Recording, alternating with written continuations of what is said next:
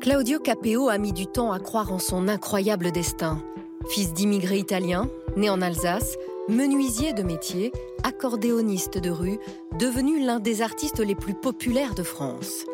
Un homme du peuple, simple, direct, vrai, qui aime l'idée de venir en touriste à Paris, en restant lui-même dans le monde du showbiz. L'accordéon, ça commence euh, à l'âge de 5-6 ans à peu près. En fait, je suis avec, euh, je suis avec ma sœur, on s'entend pas super bien, on est toujours en train de se chamailler tout le temps, tout le temps. Donc euh, ma mère décide de nous mettre à la musique. Et puis je vois un petit garçon faire de l'accordéon et puis je dis à ma maman, bah voilà, j'ai envie de faire ça. Elle me dit, quoi c'est la fisarmonica, Claudio? Ça c'est l'accordéon. Votre mère est italienne Ma maman est italienne et je, je lui dis, bah maman, j'ai envie de faire cet instrument-là, quoi parce que en Italie, l'accordéon, c'est euh, le piano du peuple, en quelque sorte. C'est le piano du peuple, c'est surtout l'instrument qui rassemble, qui, donne euh, beaucoup d'espoir, beaucoup d'énergie, beaucoup de chant, beaucoup de rire, beaucoup de plaisir, beaucoup de danse. Donc euh, c'est toujours, dès que l'accordéon sort, ben, tout le monde s'éclate. Alors vos parents sont tous les deux italiens, ils ont débarqué en France, en Alsace dans les années 70. C'est ça.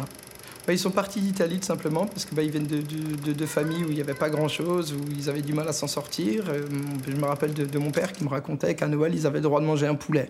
C'était le seul moment où ils mangeaient de la viande et puis euh, le reste du, temps, c'était du pain, c'était euh, voilà, ce qu'ils avaient dans les champs, c'était de la tomate, c'était quelques légumes. Et ils décident voilà, d'aller en France, en Alsace, puisqu'il y a du travail, il y a le textile, il y avait des grandes usines, il y avait, il y avait de quoi faire. quoi.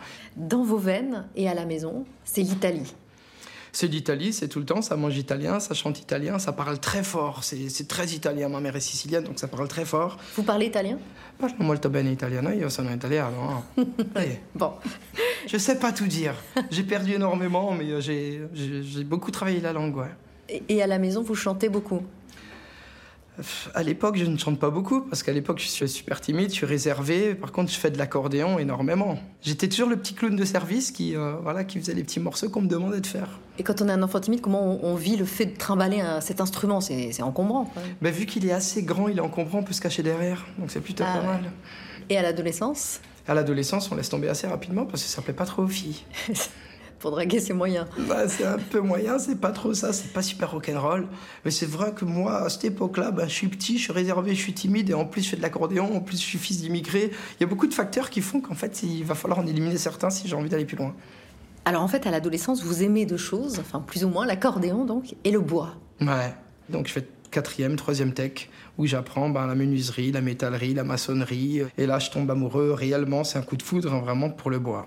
Ça, ça, me vient comme ça, je coupe ma première planche et je me dis cette odeur-là, j'ai envie de la sentir toute ma vie en fait. Je commence à construire des décors pour une enseigne de meubles et je commence à travailler avec des photographes et des stylistes. Moi je monte mon décor, ils viennent derrière et puis ils shootent pour, pour des meubles, pour la nouvelle, nouvelle saison. Et peu de temps après, vous formez euh, un groupe avec vos amis d'enfance, vraiment d'enfance. Hein. Ouais, vraiment d'enfance. Moi, Xavier, je lui ai appris à faire de vélo. C'est voilà, il vient de ma rue, quoi. On était voisins.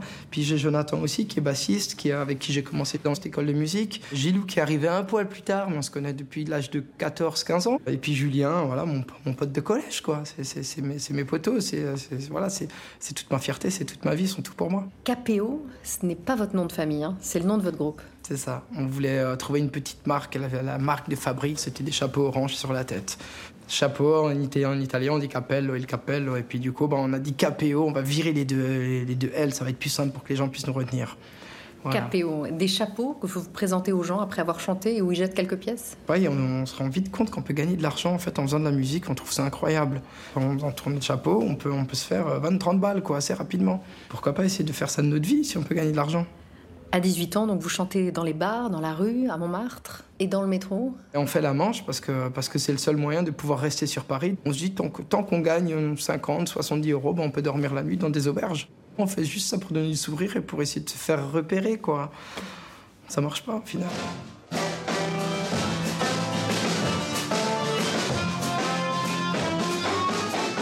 Je comprends que les gens sont pressés, les gens courent dans tous les sens, ils vont au boulot. Euh, nous, on est alsaciens, on connaît pas ce, genre de situation, ce genre de comportement. Et puis on se retrouve vite à avoir des gens qui sont comme ça, qui veulent pas nous écouter. Donc c'est assez dur. Alors c'était peut-être pas si bien que ça, on faisait peut-être de la musique pas si bien que ça, je sais pas.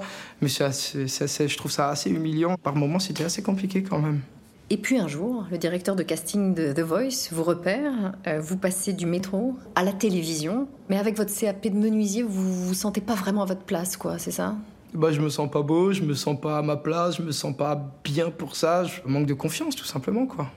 Qui vient de votre milieu social, vous pensez de votre Ouais, peut-être. Peut-être alors que je le mets de côté parce que quand je suis sur scène, quand je joue, j'y pense pas du tout. Alors l'aventure s'arrête assez vite, euh, vous reprenez la route de l'Alsace, mais alors que vous rentrez, un producteur qui vous a repéré vous appelle. Ouais.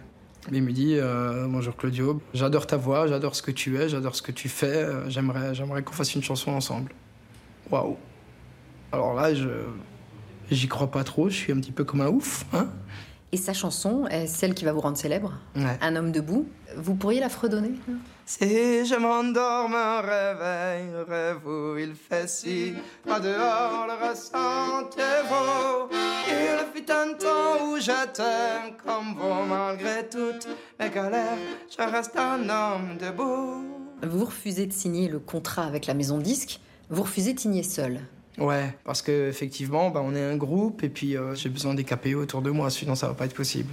Vous refusez de laisser vos amis d'enfance sur je le bord peux de la pas route. le faire, je peux pas, je peux pas partir sans eux parce que c'est c'est inconcevable pour moi parce que je- je- ce serait vraiment salopard de ma part. Vous finissez par signer, mais avec eux. Ouais. Là, pendant 2-3 ans, vous vivez un succès fulgurant, disque d'or, de platine, les tournées, le succès, le tourbillon, jusqu'à la rupture. Ouais. Que se passe-t-il?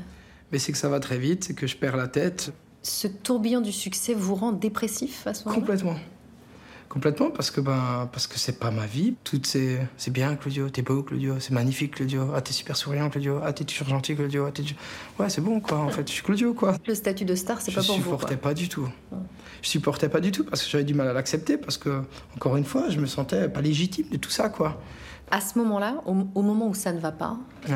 au moment où vous perdez pied, vous êtes déjà en couple avec votre femme, Mhm. euh, que vous avez connue, vous aviez quoi, 17 J'avais ans 18 ans. ouais. 18 ans. Ça fait 20 ans quasiment. ouais. Et qu'est-ce qu'elle vous dit? Elle vous rassure Elle me rassure et puis elle me dit que voilà tout ce que tu as fait, tu l'as bien fait, t'as bien avancé, tout, tout ça t'es légitime, c'est vraiment ça te revient, c'est comme ça.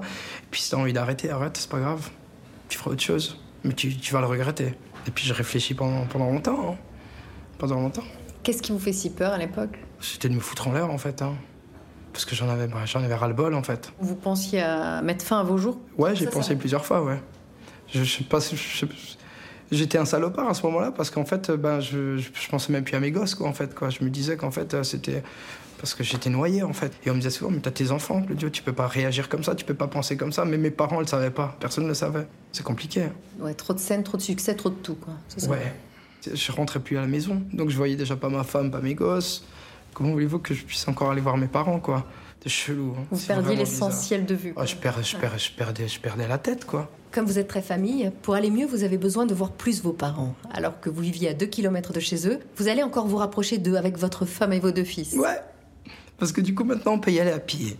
C'est vachement mieux. Et puis, du coup, mes enfants, bah, ils peuvent grandir là où j'ai grandi. Ils sont dans les mêmes champs, dans les vignes, ils- voilà, dans les mêmes rues. Et, et c'est important pour moi de, voilà, de, de- ouais, de- de- de- qu'on soit unis, qu'on puisse se voir assez facilement. Et pour moi, encore, on se voit pas assez, mais c'est très important. Pour tenir, vous n'allez jamais quitter votre village alsacien au pied des montagnes. Jamais. Euh, votre femme, elle, est toujours fleuriste? Et toujours fleuriste, ouais. Dès que je rentre, on prend la camionnette et puis on va livrer, quoi. Vous l'aidez euh, Ouais, pour les livraisons Tout le temps, ouais. Ah ouais? Dès que je peux, dès que je suis là, ben, les enfants ils sont là aussi, donc euh, tout le monde aide. hein. Voilà, c'est un travail d'équipe quoi. Vous vendez des millions de disques et vous faites les livraisons de fleurs en Bah même temps. parce que j'adore ça, ouais. C'est très important. Vous aimez vivre au milieu des petites gens, comme vous les appelez dans l'une de vos dernières chansons.